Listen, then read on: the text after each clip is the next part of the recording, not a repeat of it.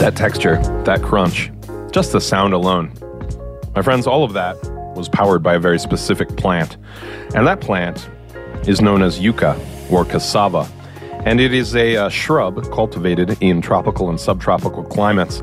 And most people identify the root as the main edible part of the plant, although I have had dishes like isombe in Rwanda, which is made from the greens. Anyway, yucca, aka cassava, and I, I will confess uh, going forward, this might get a little confusing because yucca and cassava are synonymous. And then, of course, uh, boiling and extracting their starch is called tapioca. It's also known as manioc in uh, some countries. Anyway, we've got a lot of names for something that uh, is doing a lot of good in the world. It's one of the most drought tolerant crops in the world. And uh, believe it or not, yucca is the third largest source of carbohydrates in the tropics, of course, following rice and maize and it is a basic food for over half a billion people. Pretty wild, huh? Of course, tapioca is used in all sorts of fun foods, but also in animal feeds and even industrial purposes. My friends, this is Warner's World of Wonders, and today we are going to dive deep on yucca, aka cassava, and then its byproduct of tapioca. When I was living in Brooklyn, New York, uh, I lived in a neighborhood with a ton of Caribbean influence. For me, as a new New Yorker, it was incredible to see all of the various items of produce that I wasn't familiar with. You know, growing up in, in Maryland, our produce aisle looks like uh, green beans, asparagus, and of course, crabs. But I digress. You would see all sorts of roots and all sorts of fruits. And as a culinarian, I was pretty enthusiastic to figure out what all of these things were. And one of them was yucca.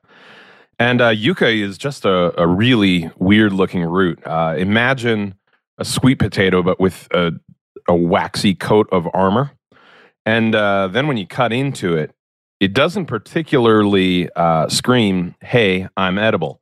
And as a matter of fact, uh, if you keep investigating yucca, aka cassava, you will realize that uh, you got to cook it uh, because otherwise it contains cyanide and uh, you can get cyanide poisoning from it. But anyway, so in addition to making tapioca pudding, bubble tea, and even booze, uh, some countries are using it as biofuel. Cassava starch is also used in laundry products, you know. So if you've ever wanted that, uh, you know, stiff collar, love me a good stiff collar, you were probably spraying cassava starch on there. During World War II, a lot of uh, refugees and other displaced people uh, survived off of cassava, given that you can plant and harvest cassava every two months. It's pretty wild. So, as you know, we uh, often take to the digital street, also known as uh, Twitter or even occasionally Instagram, and uh, we reach out to see if there are any people out there in the wide, wide world uh, who share the same opinion as myself that cassava, manioc, tapioca, all of these things are excellent right after the break. You might not know this about me, but I was born in Maryland. So when something claims to be Chesapeake Bay flavored, I've got to investigate. And I found the glory that is Snacklins. Snacklins started as a joke, kind of like this podcast. And uh, they have incredibly simple ingredients yuca, mushrooms, onions. And it's this kind of snack that has this irresistible, crispy, crunchy sort of vibe to it. And because they are snacklins, because they are vegetarian, an entire snack size bag is only 90 calories. So, according to their motto, you can eat the whole bag. And, and trust me, it's not just that you can, you will. They have tons of delicious flavors, and by tons, I mean five barbecue, the aforementioned Chesapeake Bay, where all my crab heads at, nacho, teriyaki, and cinnamon churro. That's right, even a dessert version. All of the flavors are non GMO, vegan, kosher, gluten free, grain free, dairy free, nut free, and soy free. So there's kind of like no excuse to not eat a whole bag of Snacklins. Use code Justin to get 20% off at snacklins.com. And here, another enthusiast of uh, at least a yucca byproduct, we have Irene Wu. Now, I know Irene from uh, working in uh, Marvel Comics, and uh, Irene is a huge lover of uh, boba tea. And I think I know you, but just for the record, who are you and what do you do? Hi, my name is Irene. Um, I what do I do? I do a lot of things, but uh, I mainly work in marketing for entertainment, and I run a food Instagram on the side for fun. Excellent. And I know you because we work together uh, at like Comic Con for Marvel. Back in the day. Yes, did. That was a good time. That was a fun time. it's true. Well, as a food enthusiast, you know, of course, I wanted to check out your blog, and I, I would go so far as to say you're not just a bubble tea fan, but uh, you were a bubble tea connoisseur, enthusiast, obsessive uh, boba user addicted probably yes all of the above wow i didn't know that boba is something that you could like use I, is there like a 12 step program for that it is. It's when you're feeling very sad and, you know, just going through life and you're like, I really need to pick me up. And you're like, you know what makes me happy? Boba. And you eat it, you eat it every day for probably a month and you start gaining a lot of weight because there's just so much sugar content in each boba ball. I love it. So let's, um, for those who are not familiar, what is bubble tea, aka boba? So, bubble tea or boba, it's honestly, so there's actually there's a lot of ways to describe this. It's basically just chewy, warm balls, like in in boba drinks, which it's just sweet. It could be sweet tea, milk tea, or any sort of um, just drink. It's you know you can use green tea, black tea, and then there's like different like you can do taro tea or like honey milk tea or any of those. And there's like different concoctions of drinks that you just can choose. I honestly technically really only go for a green tea or a black tea. I'm very simple. I don't need the milk in it. I don't need, and that's not because I'm lactose intolerant or anything like that. I just prefer a simple tea. And I actually opt in for sometimes like an aloe vera or something. But if I'm going to like boba guys, I will get a strawberry matcha latte with boba because that is like the best combination. And then there's a place actually called Loose Leaf Boba, and they have boba there and if you actually try to order online, you have to go on warmballs.com. And that's literally how you order your boba tea for pickup. Wow, impressive. So, what exactly is boba then, other than warm balls? Um, how, how would you describe it to, you know, someone from another planet? so, okay, when I first tried boba, I actually did not like it. I went to a place called Lollicup they were very it's it's very chewy. It's very it's a very it's a quite it's an acquired taste honestly. It's kind of like beer like you don't like it at first and then you keep drinking it you keep eating it. Well you don't eat beer but you eat boba. So like it's it's an acquired taste and then it sometimes tastes better with some drinks versus other drinks. So it doesn't really taste good in all drinks. Like i wouldn't put it in like my green my honey green tea. I'd put it in like more of a milk tea because it just balances it out more.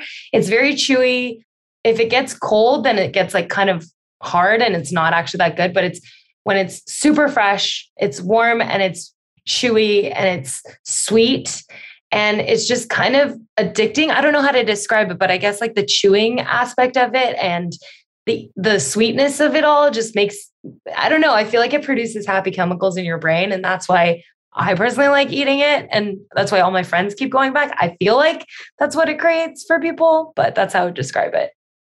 So the average person that has not had uh, bubble tea, boba, etc., um, how do you sell them on the idea of it's a drink you can chew? um, it's kind of exciting, right? You're going more in for the drink, and then each time you you suck the drink, you're you don't know if you're going to get a boba ball or how many you're going to get. So it's kind of a surprise. And then sometimes you kind of have like this little inner game with yourself where you're drinking and you're like, oh, how many of these like can I actually suck up? And and the goal is to kind of have the right amount of boba ratio to your drink ratio. And that's like a real thing. Like people actually like i think i went to a boba shop with one of my friends and she literally said the boba t- the the boba to drink ratio is very good. So like this is something that people actually judge it on. I'd be lying if i said i wasn't one of those people. Um i I am the kind of person that like I want the last like the last ball to be the last you know thing. You, you know what i mean? Like i, I want no, no no boba left behind. And like if and I, I feel as though i shouldn't have to do a lot of like math or, or like have a lot of self-control to make this happen. Right. And and the thing is is like so you know how usually some boba drinks are sealed at the top? Once you finish your drink what i do is like because there's leftover i just unseal the drink or take off the lid and then you just drink the boba like the last pieces. Just like gulp it in. It's great. I love it. So as a bubble tea enthusiast uh are you like i mean and, and you say it creates happy chemicals. Are are you pumped about like tapioca, cassava, things like that? Any anything like in that family? Yeah. So like, um, I mean, there's a place called 85 Degrees, and they always have like these boba. Um, they actually started going on the boba trend of having boba cakes, and it's pretty cool. Like they'll just make a milk tea cake flavor and then they'll just put fresh boba on top and you just eat it. And it's honestly a trend and it's it's it's it's fun. And I also like I have my own boba straw. Like I have my own reusable boba straw. I'm like all things boba. So I'm on the trend. Like I I will go to a boba shop and I'll order something and they'll be like, here's your straw. And I'll be like, no, I have my own. So like that's how shameless I am with all the boba trends and everything.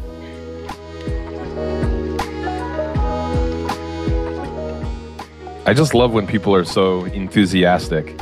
But even more, I love when people are enthusiastic about something that could possibly be conceived as mundane. Kids in Britain call this version of yuca frog spawn, fish eyes, or eyeball pudding. Uh, and it was dubbed Britain's most hated school pudding. But believe it or not, and uh, I've participated in this, uh, tapioca pudding, indeed, that devil, uh, is making a comeback in the 21st century because I think we're all starting to realize, you know what, it wasn't that bad. So I'd like to introduce to you a uh, fellow podcaster and proponent of tapioca pudding, Kevin Austin, who is a fellow podcaster and a big time uh, and a video game enthusiast like myself. And so I thought, well, you know what, Kev, why don't you come on my podcast? I've been on yours so many times. Why don't you join me? So Kevin, um, because it's tradition around here, why don't you tell us who you are and what you do? Yeah, so I mean, Justin gave it a, a good uh, intro for me. So, Kevin uh, from Rhode Island, uh, I a amateur podcaster and video game journalist. Uh, but my real uh, daytime job is information security for a major bank. So, all the digital protection of all your funds. Wow, thanks for that. We really appreciate it. I try. So, Kevin, uh, we're talking tapioca, and you know this is kind of a weird thing uh, because we're talking tapioca pudding specifically, correct? Mm-hmm. Yeah, yeah. You know, I don't think anybody really discusses tapioca pudding. You just know that it exists, or you don't.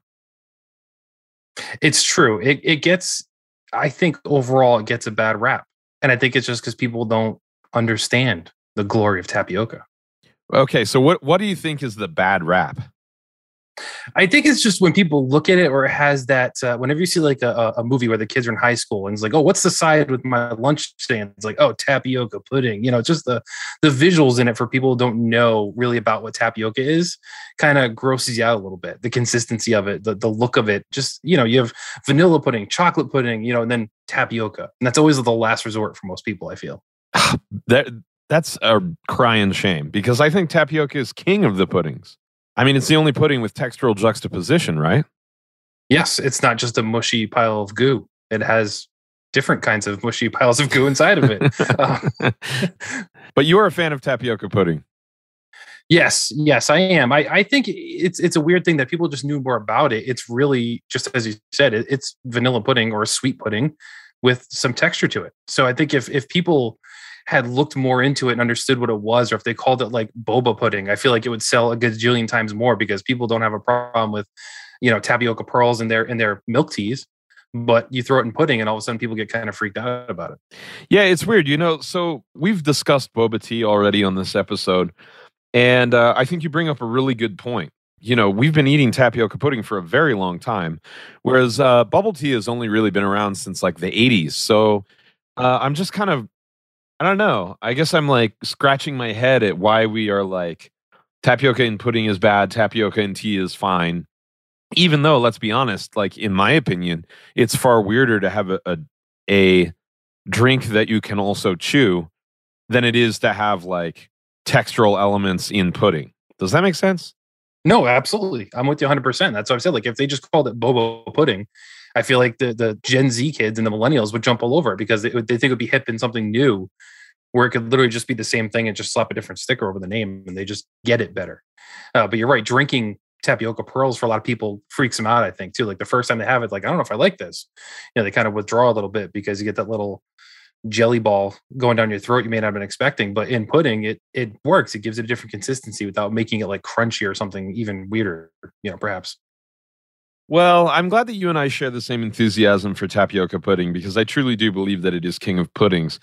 Um, I guess what I want to get at is so, you know, it's always kind of been poo pooed in like popular culture as this like, you know, bummer of a pudding, but yet it is still out there.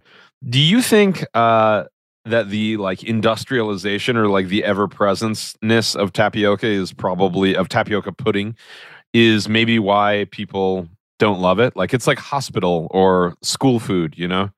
Yeah, it's just been around forever that it has that stigma of, you know, great grandma's pudding. You know, oh, in the World War II, they used to eat that in the, in the battlefields and stuff like that. Like you have that reputation. Of it's just, it's been around for so long. Nobody's really done anything to update or refresh it or give it a, a, a facelift. You know, it, whoever's handling the marketing for tapioca pudding needs to get a different job because they're just not doing it right. They got to do something, some sort of gimmick. And I think people would just be all over it again. Right, right. So here's my pitch I want tapioca pearls to be at the bottom of the pudding cup. Yeah. Do you know what I'm saying? Not intermixed. Mm-hmm. So if they're at the bottom and you're scooping down to get these like micro boba, right? Now all of a sudden it's like a fruit on the bottom yogurt or something like that's that. That's exactly what I was thinking. Yep, that's exactly what I thought when you said that. It would be a, like a treasure hunt. If you do the the boba, the tapioca pearls in a different shape you can market it to kids. You know, it's like, oh, it's the prize at the bottom of the cereal box. You got to get to it. It's like, oh, star shaped boba, you know, stuff like that. And I think people would be all in on it. There's, it doesn't taste bad. If it's a consistency thing, I think for most people. And as we said, bubble tea is really big, especially now. It's made a huge comeback, and people don't seem to have a problem with that texture there. So why would have a problem with it in your pudding?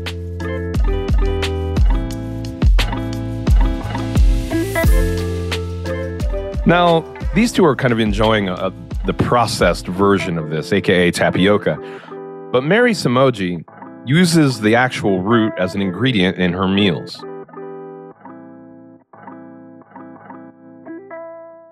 Who are you and what do you do? My name is Mary Somogyi. I'm an occupational therapist, which means um, right now I'm working in post orthopedic care. So if you break your hip or something like that, you come to me, I get you home.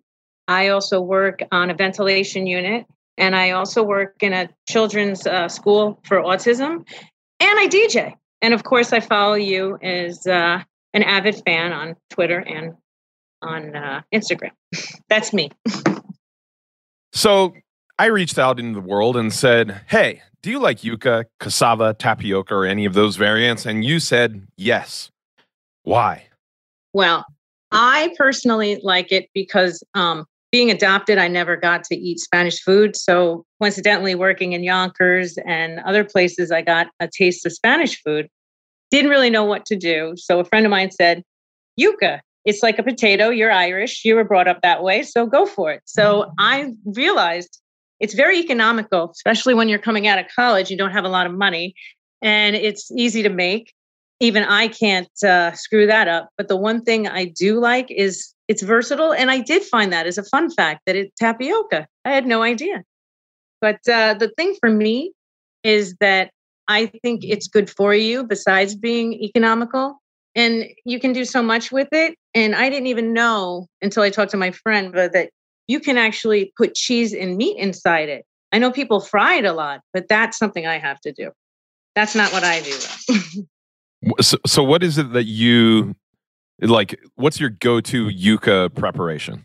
Ah, well, first of all, I didn't know. Again, she had taught me that it's poisonous. I didn't realize it's a repellent to bugs. So that's like working with blowfish for me. So I decided to uh, definitely watch her do it. And she taught me. And I think that that's definitely one thing. And you could get great knives on Warner's Wonders, which is what I'm getting to do the next yuca to keep my uh, fingers in check. And I think that basically me preparing it, you know, putting it in water because it is starchy, but it's a good starch, you know, boiling it, putting salt, um, salt on it, which is pretty simple, basic. Um, I slice onions. I use red onions and just a pinch of salt, a couple of spoons of vinegar, and uh, white vinegar for me. And then I just put it on a skillet and salt them for about a minute because you don't want to overcook it like I did the first time and then you just place it over the yuca you know you put that on top and bam it's done and i use it as a side dish because potatoes get boring so it's something to spice it up i love it Do you get a little uh, rise or a little tingle knowing that, you know, it's potentially toxic? I do because I wasn't cooking a lot and my husband works a lot. So now I'm home more. And I thought to myself, I don't want to kill my husband. so let me go slow. And, you know, it, it was a little nerve wracking, but she's been doing this for years. She's Dominican. And it was very nice to have her mentor me. So the first time doing it on my own, I was like, oh, hell yeah, I'm going to kill my husband. I'm going to kill myself. But luckily I didn't. And, you know, I think it's like anything that you have to master. It takes time and you do it right. And you do something, especially like that, um, you do with somebody so that you learn from them. Otherwise, I don't want to make a mistake. I like life. well, we like life too. And it sounds like uh, your life is indeed better now that you know about yucca, how to prepare it, how to consume it, and especially without killing anyone. Uh, are you inclined to agree? Absolutely, because I'm, I'm I'm sure every American's trying to do this to agree. You know, watch their weight, watch their carbs, you know, watch their fat intake, everything to be healthy, especially with what's gone on in the last year or so. But I think it's important for me to eat right. I'm, you know, I'm at risk for a lot of things, heart disease, um, blah blah blah. But I just want to be as healthy as I can, do it as economically as I can, and you know, if I can pass on something that people didn't know, like I didn't know until she did the cheese and the meat. I'm like, oh, I'm down for that. I'm definitely going to try that. So um, it's good, and also too, not not having a Colombian background, being raised Irish Catholic, it's nice to have a little piece of, you know, culture, and I appreciate that. I appreciate that she taught me that. You know, very diverse.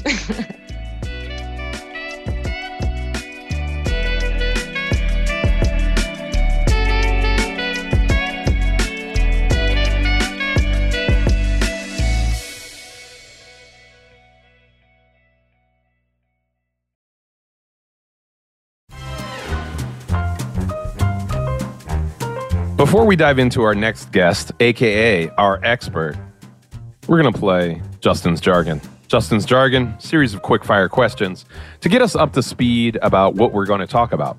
After all, we're dealing with an expert. What is yucca? Yucca. Oh man, yucca is a deliciously awesome root vegetable, uh, usually sourcing from Latin America, so like Brazil, Colombia, or um, Southeast Asia, so like Thailand is a huge producer of yucca. Um, it can also go as cassava, which is like the African varietal. So if you find in Africa, it'll be cassava. Um, and then tapioca is what they would call it uh, in Southeast Asia. Lovely. What is an extruded snack? An extruded snack. Okay. I guess it's, I wish I had one to show you, but I guess since we're on a podcast, I can't show you. So I'm just going to do it. It's, you know, when you put a crunchy puffy chip in your mouth and it like almost dissolves, but yet it's still really crunchy. You got to think like a veggie straw or a Cheeto. Boom, that's an extruded snack. What is a pork rind?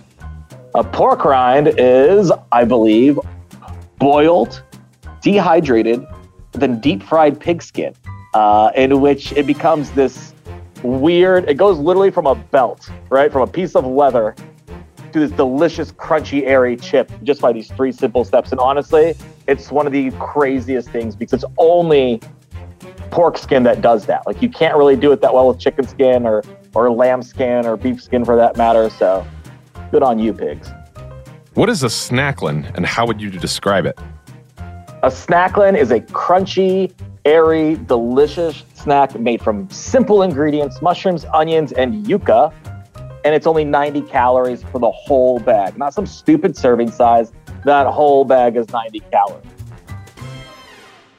Well, my friends, uh, you know, behind every great snack is a great person. And with that, I'd like to introduce Sammy, founder of Snacklins, who uses yucca as the main source for their chips. So, who are you and what do you do? I believe actually the proper term is a snack spurt. Um, yeah, you like that? It's a portmanteau put them together. Uh, but no, my name is Sammy Cabrosli, and I'm the founder uh, and chief snack bagger at Snacklins. We make delicious Snacklins. Yeah, man. So Snacklins is, uh, I guess the best way to explain it is it was a joke that's gotten really out of hand. Uh, me being a Muslim, I'd never had a pork rind my entire life, or any pork product for that matter. Uh, and one night at the bar, a buddy of mine made me a bet. It was like, "Hey, man, I know you make a lot of weird stuff in your kitchen. You can make a vegan pork rind?" And like every good bar bet, I accepted it, obviously, shook his hand, bet my life and my first child on it. Luckily for me, I came back a few months later and bam, we had actually invented the first ever vegan pork rind. Uh, but really, beyond that, what it was was it's this like super crunchy, deliciously salty snack that's airy and kind of everything you want from junk food, right? But it's only 90 calories for the whole bag, uh, and it's all fresh ingredients. So you know, we could talk about the pivot because, like any good entrepreneur, you got to pivot at some point, you know, from the vegan pork rind, uh, you know, to something else. But yeah, that's just kind of how we got started. But and here we are, I guess, today, giving out free snacks to awesome people like you. It's true, and uh, everybody knows uh, that I am a fan of these snacklins. At least anybody who follows my unboxing videos on Instagram. And I got to say, uh, I was super pumped. Uh, you know, you had me at Chesapeake Bay flavor. Um, you know, obviously the uh, big brand company that makes that iconic Chesapeake Bay flavor uh, has not paid to be mentioned on this podcast, but they could. But I got to say that it it was a lot for me to kind of like take in, and it was a lot for me to be excited about. So, you know, I, I get that this kind of started as a joke, but walk me through, you know, your your process here because a pork rind is is kind of the you know nature, God, you know, whatever you want to call it, uh, created pork skin. You know, man decided, okay, we'll process it and fry it. The end result, the the texture, the airiness, the crispiness is something that's kind of a miracle. So how how did you go from just a bar bet to recreating the miracle out of uh, an entirely different thing, yuca? I think you honestly you hit it on the nail, man. I was such a big proponent of the snacking experience, and I like like I like the feel of the crunch in my mouth of a chip, which I know sounds really kind of somewhat sexual, but it's not at all. I promise. I just really like snacks in my mouth. And having a I guess I should probably preface. I did eat a pork rind, guys. Shh, don't tell anyone up there, but I did have one. And having that texture to me, I was just, my mind was blown. I'd never had anything that was so light and airy, but yet had so much crunch to it.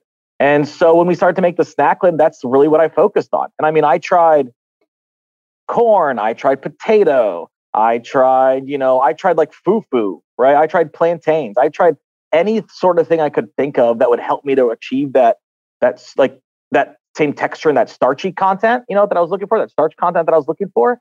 Uh, and then one day I was in one of the, I was in my local mercadito down in my neighborhood in DC. And I walked in and I just thought they had this like yuca flour. And I was like, yuca harina, what is this? You know? And I tested it out and I think that was like our aha moment. And then really the more we kind of looked into it, you realize like, wow, yuca has all these crazy properties that other root vegetables don't have you know, and it's just and it's so versatile that I think a lot of people think of just like the yuca fries you get with your, you know, with your with your roasted chicken. But I mean, yuca is awesome, and when you see how other countries and how other places are processing yuca, it's mind blowing. And I think that's just kind of how we we may have accidentally stumbled upon it in the mercadito, but since then, I mean, we focused on it because you know that eating experience is everything, man. Wow. Uh, you know, that's such a miraculous thing and a, and a happy accident. And I love it when you can make those discoveries. And I think that's something that makes life awesome is when you can stumble upon something and then go down a rabbit hole with it and realize, like, holy mackerel, like, you know, to some extent, the whole world is dependent on yuca in some way, shape, or form. Uh, and so you turned yuca into this delightfully crispy, airy snack. Uh, can you walk me at all through the process of what it looks like going from a bag of flour at your mercadito uh, to your kitchen? Like, what was the creative process like? Honestly, like those first bags of snacklins we made would take us close to 16 hours for one bag of snacks. Like, so we were doing like batches, but I mean 16 hours from beginning to end because how we were processing it. Like yuca has this awesome uh, gelatinization characteristic, right? And so we were taking that yuca where it's just like this regular flour that, you know, you would see like wheat flour would be, right? It feels the same, has that starchy texture to it.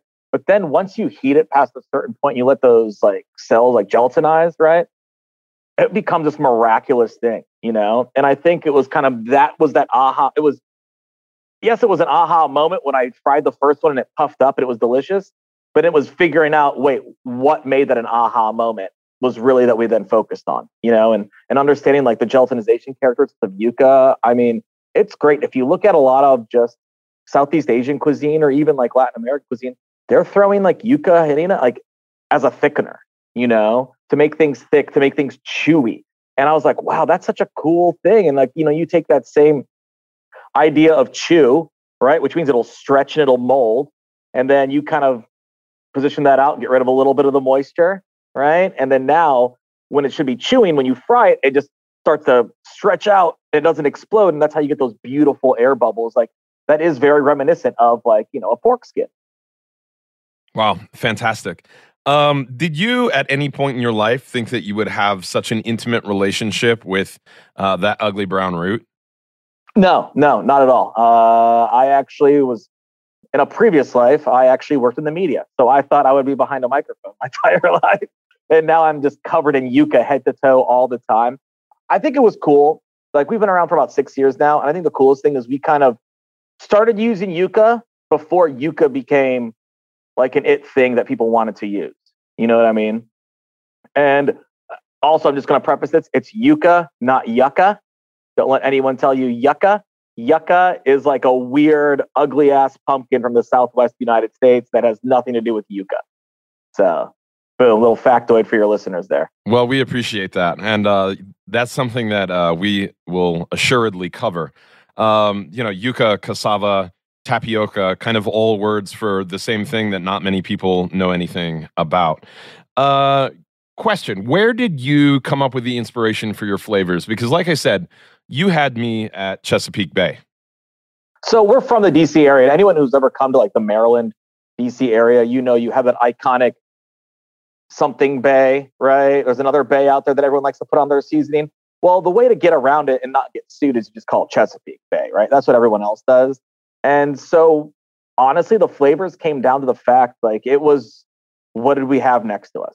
You know, we were I was actually testing this out in the basement of a barbecue restaurant so when I fried the first ones, I reached over and they just have containers of barbecue rub everywhere. So I grabbed a little bit of that, sprinkled it on, was like, all right, we got our barbecue snacklin. The exact same barbecue snacklin you eat today was was that exact same one. Like, like you know, it's nothing has changed, right? And then the because we're in this DC area, we have another container of this, you know, other base spice that everyone has in their pantry. We go, let's slap some of that stuff on there, you know, slap it on. They go, man, this tastes great. Uh, and that's and those are our first two flavors. Was literally just what we had next to us in the kitchen at the first time that we made it. So people look and they think like, "Wow, that was the such a cool, unique approach to like how you're going to launch your product." And I was like, another great accident right there. So, wow, that's uh, incredible. I love that, and I, I got to say that I admire the uh, the spirit you know? Sometimes i think uh, big snack uh, spends so much time money and energy and trying to figure out what's good what's new uh, you know so on and so forth. Flavor labs uh, but you just you know kind of winged it and then now i mean you are a nationally sold product and uh, you're making people happy. And i think i gotta say what makes me happiest about your product is that when somebody tries a snacklin it's it's not a weird experience. Like it's not an alien shape or a, you know, if I look at if I have a pile of snacklins and a pile of yucca roots, one of these things kind of weirds me out, and it's not going to yeah. be the snacklins, you, you know. So yeah. I I think the cool thing is you try one of these things, then you flip the bag over, and you realize just how simple the ingredients are, and maybe you'll learn you know, maybe you'll go down a, a, wormhole about Yucca. Maybe you'll realize like all of the crazy things about Yucca.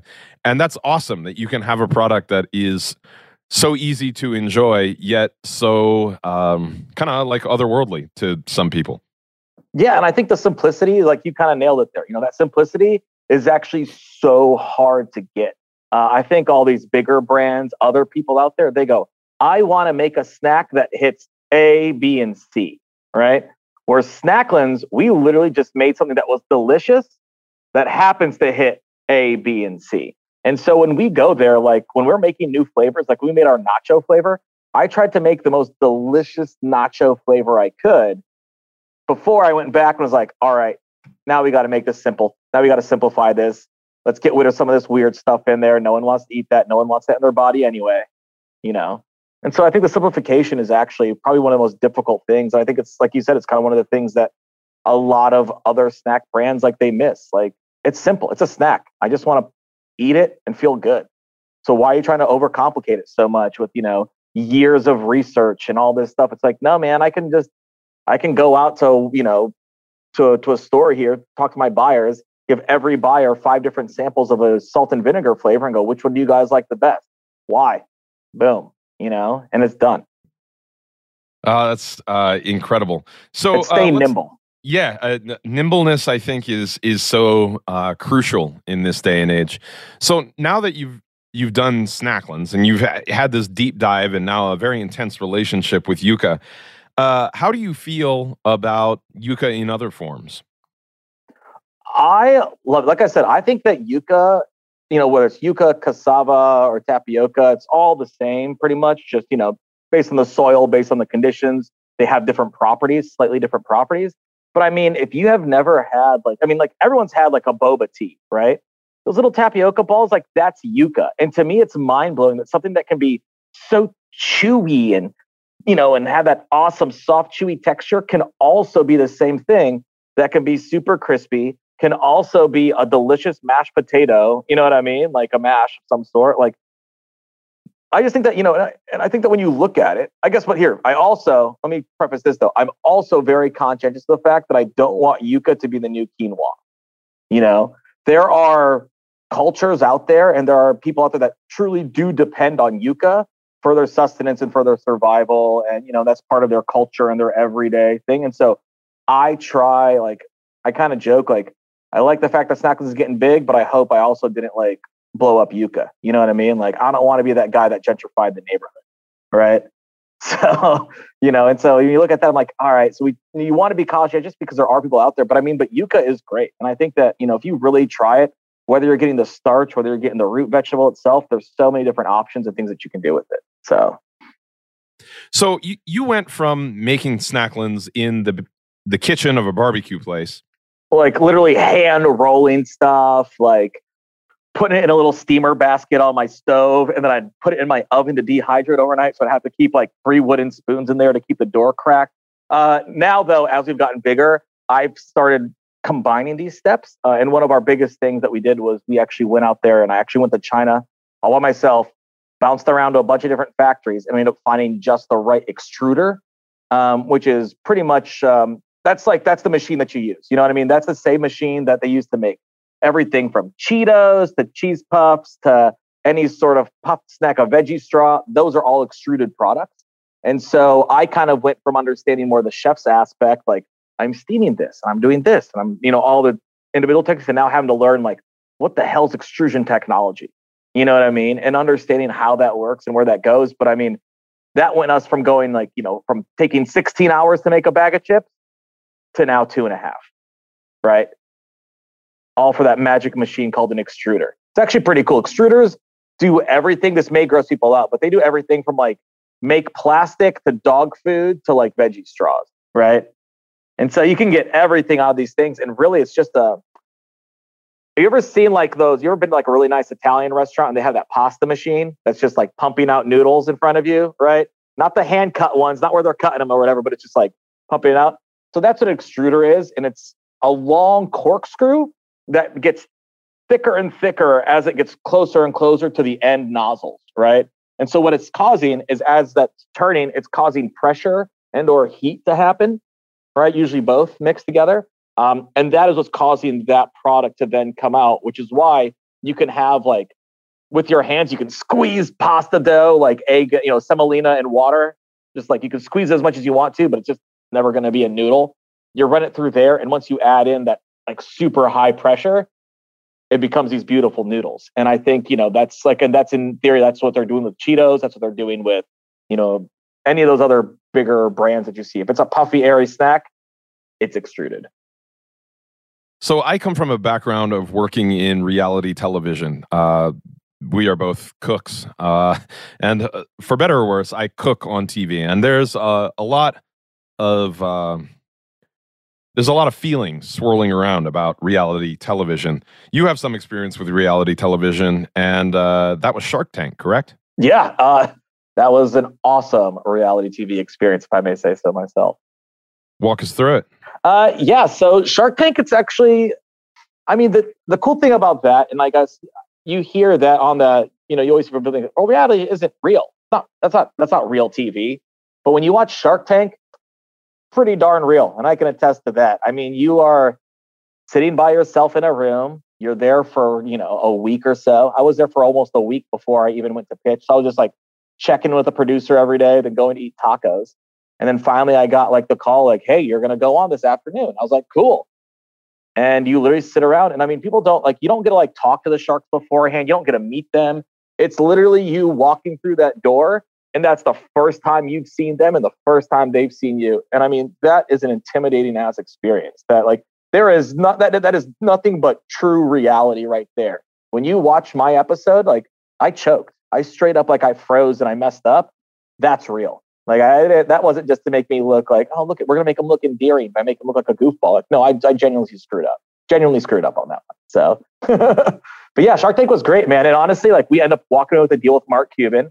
Uh, since then, Mark has become one of our, you know, one of our greatest, you know, not only proponents but one of our greatest teammates. Uh, I'm not gonna lie, it still sends tingles through my spine when my phone buzzes and I look and it's an email from Mark Cuban. Wow. Yeah. Uh, amazing. I, I just, I don't know. This is such a magical thing that you know this extremely humble root, you know, has you, you've like surfed this route, you know, you know, and like I feel like we obviously we wouldn't be having this conversation today without that humble root. Yeah, and I think it's you know, and I think it's. It's part of that. Like as a cook, you find the same way. Like I find almost a challenge for me to say, well, how can I use as much of this as possible? Right. And so even with the mushrooms that we use, like those are the ugly ones that you guys don't buy at the grocery store, but we'll buy them all day long. You know what I mean? And with the yucca, the same way. Like there's people were using it kind of one dimensional. And I was like, no, no, no. This yucca, it's multi-dimensional. You can use it for so many different things. I mean, I've had like waffles made with yucca. I have had, you know, other inferior snacks, the snacklins made with yucca. I have had, you know, like all these crazy things that when you have it, you go, whoa, this is awesome.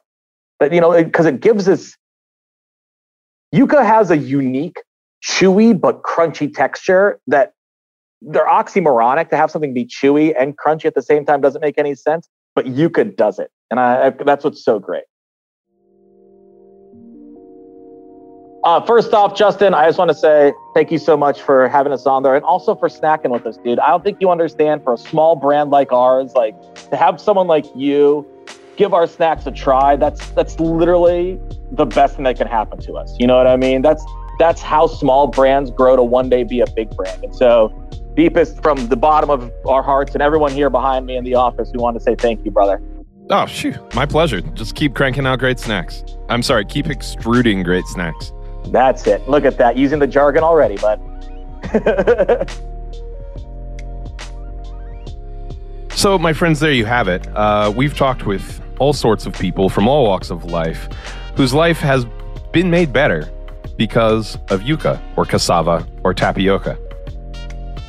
A lot of us, I think, don't realize uh, just how prevalent it is in our lives. And I think, you know, part of wondering about the world is learning about it so that we can properly appreciate uh, all those little secret actors that are just making life better.